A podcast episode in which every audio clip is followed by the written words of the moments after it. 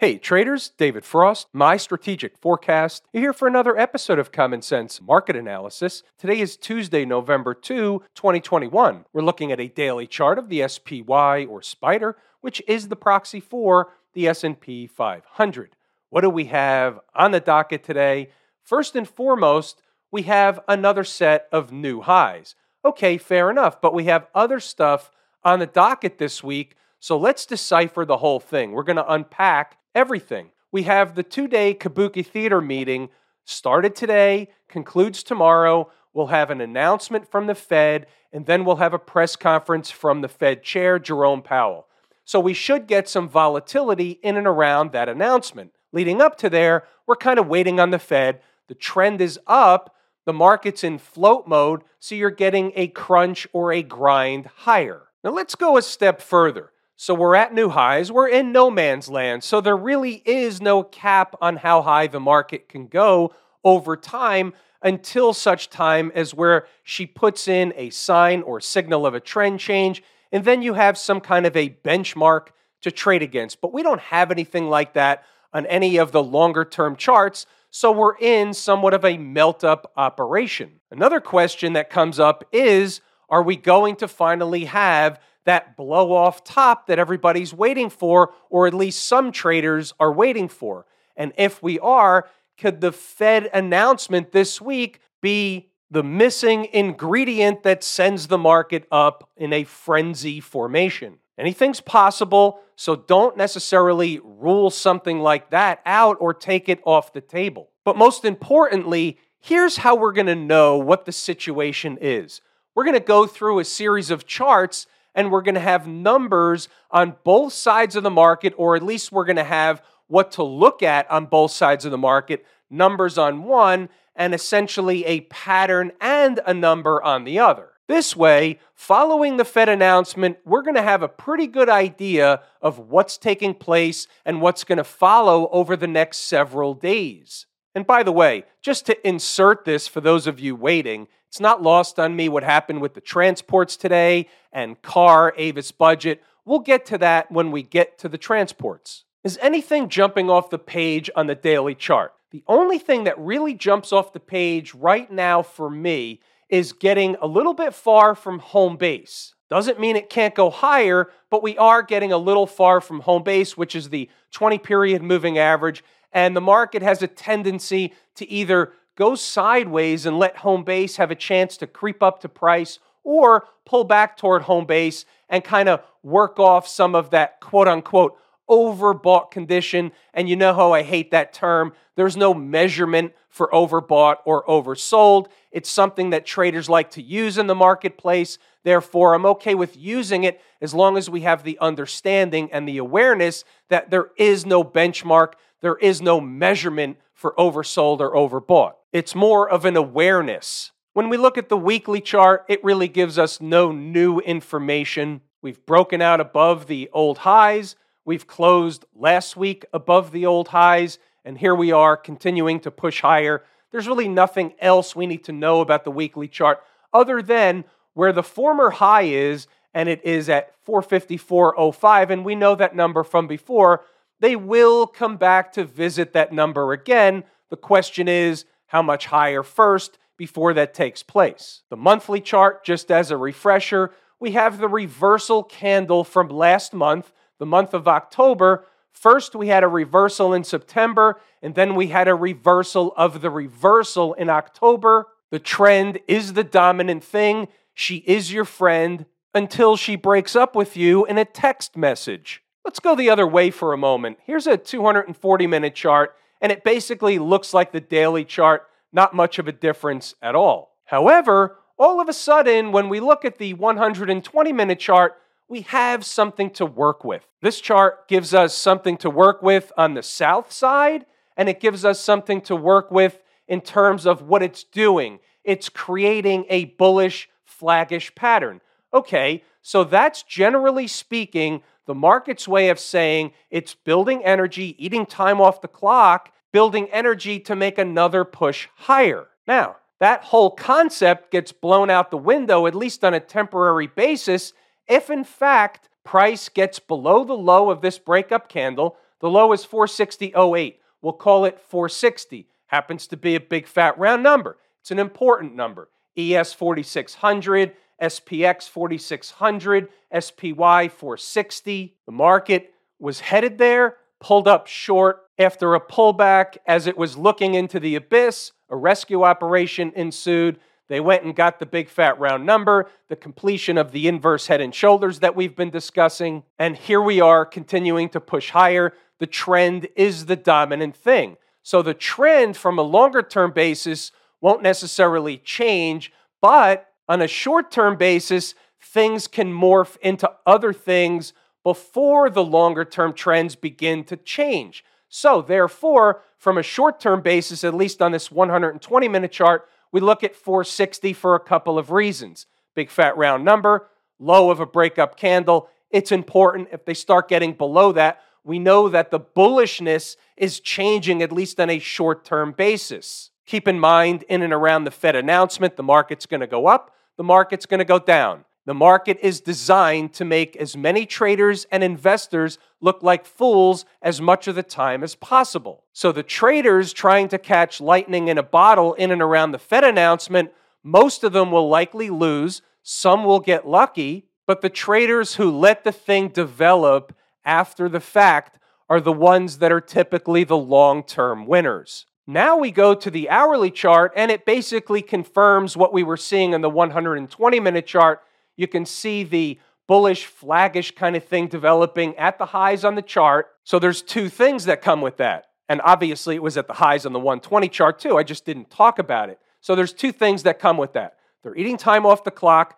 building energy. That's a signal there's another push higher coming. However, at some point, when there is a high on a chart, a high, wherever it may be at the time, will fail at some point in time. We don't know which high is going to fail, but one of these bullish flaggish patterns could fail. Some kind of a blow off can fail at some point at some price. So that's more of an awareness thing, but it's interesting that we're coming into a very important time frame with Kabuki Theater where we know we're going to get an influx of volatility. A lot of traders, a lot of investors, a lot of just watchers will try and outsmart the movement or what the Fed will say and what the market will do after the Fed. So let's say they signaled they're going to taper more than they signaled before and maybe earlier than before. The market will probably have a conniption fit. Is that a likely scenario? Well, they're not really into the surprise business, meaning the Fed. They like to signal what they're doing and then they like to tell the market what it wants to hear. However, the market doesn't necessarily like surprises. So the Fed's not in the surprise business, but if we see a surprise, you have to watch out for the downside. Can a surprise occur on the upside? Of course it can. In an uptrend, which is the dominant thing, the market is always looking for an excuse to go higher. Sometimes it's a big excuse, sometimes it's a far off the beaten track excuse at a left field. But if it can hold on to an excuse and push price higher, buying begets buying, FOMO kicks in, panic buying sets in, and pushes price higher. We've seen this time and time again after Fed announcements. The first move is down, next scene shows they're rallying to new highs. More awareness. The point or the moral of the story is don't try and outsmart the guess, don't try and outsmart the Fed. Wait for the market to indicate what the next likely scenario is, and we'll go from there. What about inside the numbers? We're going to look at the commentary. We'll circle back to stocks on the move. We will look at the good, the bad, and the ugly. The pre market commentary, they're starting right around the big fat round numbers. North of that is in no man's land. South 458 was important like it was yesterday. They didn't do that, they just stayed up all day long. After they stayed up, they went sideways. So, what I'm going to do is scroll up, let you read the commentary, I urge you to pause the video, go back to the charts, and double check the work, regardless of what's being discussed inside the numbers. Every day, there's different things being discussed. Every day, there's learning opportunities. I urge you to read the notes and double check with the charts. You can learn something each and every day. There's a word on the transports and car. We'll get back to that as soon as we go to the transports. Stocks on the move. We don't look at the ones that did not hit their price targets we do look at the ones that hit their entry objectives. We'll look at Mosaic, DQ, and Chegg. Not the ideal trading day around the horn. Mosaic did the thing by the nick of its skin of its teeth. You got to go down to a one minute chart to see it. Happened again from the second number. And then, as you can see, it stayed down, it went lower, and tried to work its way back to the second price. Pretty good haircut for Mosaic. Similar situation for DQ. Came up just short of the required minimum 1% objective, came in and then did the 1% down at the second number. Again, not the ideal scenario. We're just going over the facts. And then Chegg, this one was just flat out wrong. None of the numbers worked. It was taken out behind the woodshed. It was down almost 50%. So here's the way I have to look at this one. And by the way, yes, I took a hit on this one, absolutely. And I have to look at it this way this was one of those trades, one of those stocks in the morning that just keeps going. Most of the time, they don't. Once in a while, they do. It's an awareness. We talk about it each and every time this happens. It happens from time to time. Sometimes this happens where they just don't give you any kind of bounce all day long. They threaten to bounce a few times, but they never get going. The selling pressure is just too, too much. Shitburger de jour. Now, I want to go off the beaten track a little bit, and I want to show you an email I got from Jordan today. Who's Jordan? Some of you actually know Jordan. Jordan helps me out. Jordan and I have something new that's coming to help traders throughout the trading day. Stay tuned. So he writes this email to me. This is after the Chegg trade today. He did some quick math, and I want to go over some of the numbers. Here's October win rate 81%. This is for just inside the numbers, stocks on the move. Nothing more, nothing less. Total winnings using a $50 maximum loss per trade. Now, obviously, that's small. A lot of traders, most traders are willing to lose more than that to make more than that, but this is the numbers that Jordan was working with. So, for example, if you double the max loss to 100, you can double everything else along the way, and so on. But the total winnings using max loss of $50 a trade was 392.29. It's pretty good. Win rate October and November, which includes Chegg today, still 77.1, and we're just in the beginning of November. The numbers go up, the numbers go down. Sometimes the whole thing will be at 84%. That's why it's called an average. Sometimes you're below, sometimes you're above. The point is, and he writes, as much as losses suck, a mechanical approach works, meaning can still generate profits, meaning he's painting by the numbers as I always describe. If you go down here to some more of the numbers, and I'm sorry to get personal in Jordan's stuff here, but he'll get over it. And he's a numbers guy, if he actually committed 1% to each trade, he'd be earning about 5.8% a month. Not too shabby for an entire mechanical approach, he writes. And he's right. This is exactly what I've been talking about for a long, long, long time. He's analytical, he takes the time to do it. I don't. I just know it works, and I don't really care whether it's 78%, 81%. Doesn't make any difference to me. What's going on over in Camp IWM? Well, they're trying to break out to new highs. Here's the weekly chart. The old high right here, 234.53. You can see where the close was today, 234.45. The high, 234.85.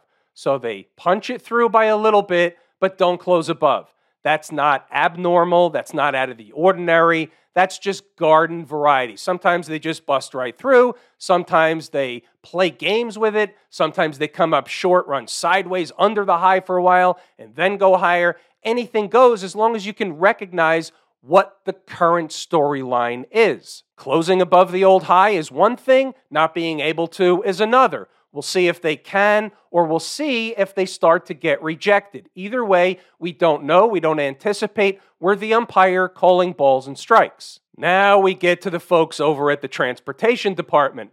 Now look at this move higher today. So, yesterday, the closing price is exactly 15,943. Today, they get all the way up to a high of 18,246 and change. Really? And that was all on the back of Car Avis Budget. What did Avis Budget do? So Avis Budget was basically a double. Maybe it was more at one point. It's $354 now. got to a high of 545. It's one of these squeezes. Who knows what it is? They had earnings, but nobody moves like this because their earnings were so good. They were that much better than quote unquote analyst expectations.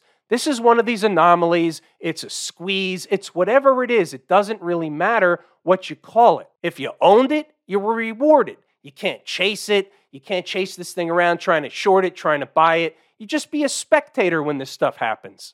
Let's just say the thing was up almost 200% at the peak. I don't remember what the number was exactly. It doesn't really matter. I'm going somewhere with this. There's always a method to the madness. Did that move? Here's an hourly chart of the transports. Did that move warrant that kind of move in the corresponding index where that, meaning car, is one of the components? Maybe. And the answer is absolutely not. It's in the redonkulous camp. Here, we're looking at the top 10 holdings for the IYT, which is the exchange traded fund that tracks the transportation index. Car isn't even in the top 10, and the top 10 account for 71.43% of the total assets. The thing was broken today. If you pay attention, there'll be something with the transports in the near future saying what happened and how they're going to fix it and all that stuff. But what happened today shouldn't have happened. A, shouldn't have happened with car. That's a separate issue. B, shouldn't have happened to the transportation index as a result of car. However, it did happen, and price, as we know, is the absolute arbiter of the market. So today, the transports are where they are, and we'll see what happens over the next couple of days, whether or not they kind of normalize back to where they should be. Or is there something inside the IYT that wasn't being reflected today? It could go either way. Remember, we have an open mind. We're the umpire calling balls and strikes. Here's the IYT. It was up less than 1% today, 2 bucks. It's more of a normalized type of move and reflective of what happened with the components of the IYT during the trading day. What about the folks out in Silicon Valley, the Q people, breaking out to new highs, same as yesterday? Nothing to do here, nothing to see here. They're in no man's land. Are they headed to 400, 390, 395 until they signal back to us that they're putting in a sign and or signal of a trend change, then we're just spectators unless you're long the QQQ. And if you are, you just ride it until she tells you she's changing trend. XLF, the financials, basically flat today. We're not going to read into a flat tape today in the financials. They're close to the highs that they were at the other day. They're above all the moving averages. Nothing to see here. We'll just move it along. About Smashmouth, the proxy for the Philadelphia Semiconductor Index. How about a breakout to new highs? Here's the weekly chart. Is this a sign of a weak market or is this an uptrending market that's very, very strong? This is an uptrending market that's very, very strong. The only thing that shakes the boat on this one is getting back below and then starting to close daily and weekly below 276. Until that happens, she's on a breakout. Have I told you how much I appreciate each and every one of you? Without you, these videos are not possible. True and accurate information. We're going to pull the ripcord here today. It's everything I wanted to and intended to discuss. I'm David Frost, my strategic forecast. Thanks again for tuning in to another episode of Common Sense Market Analysis.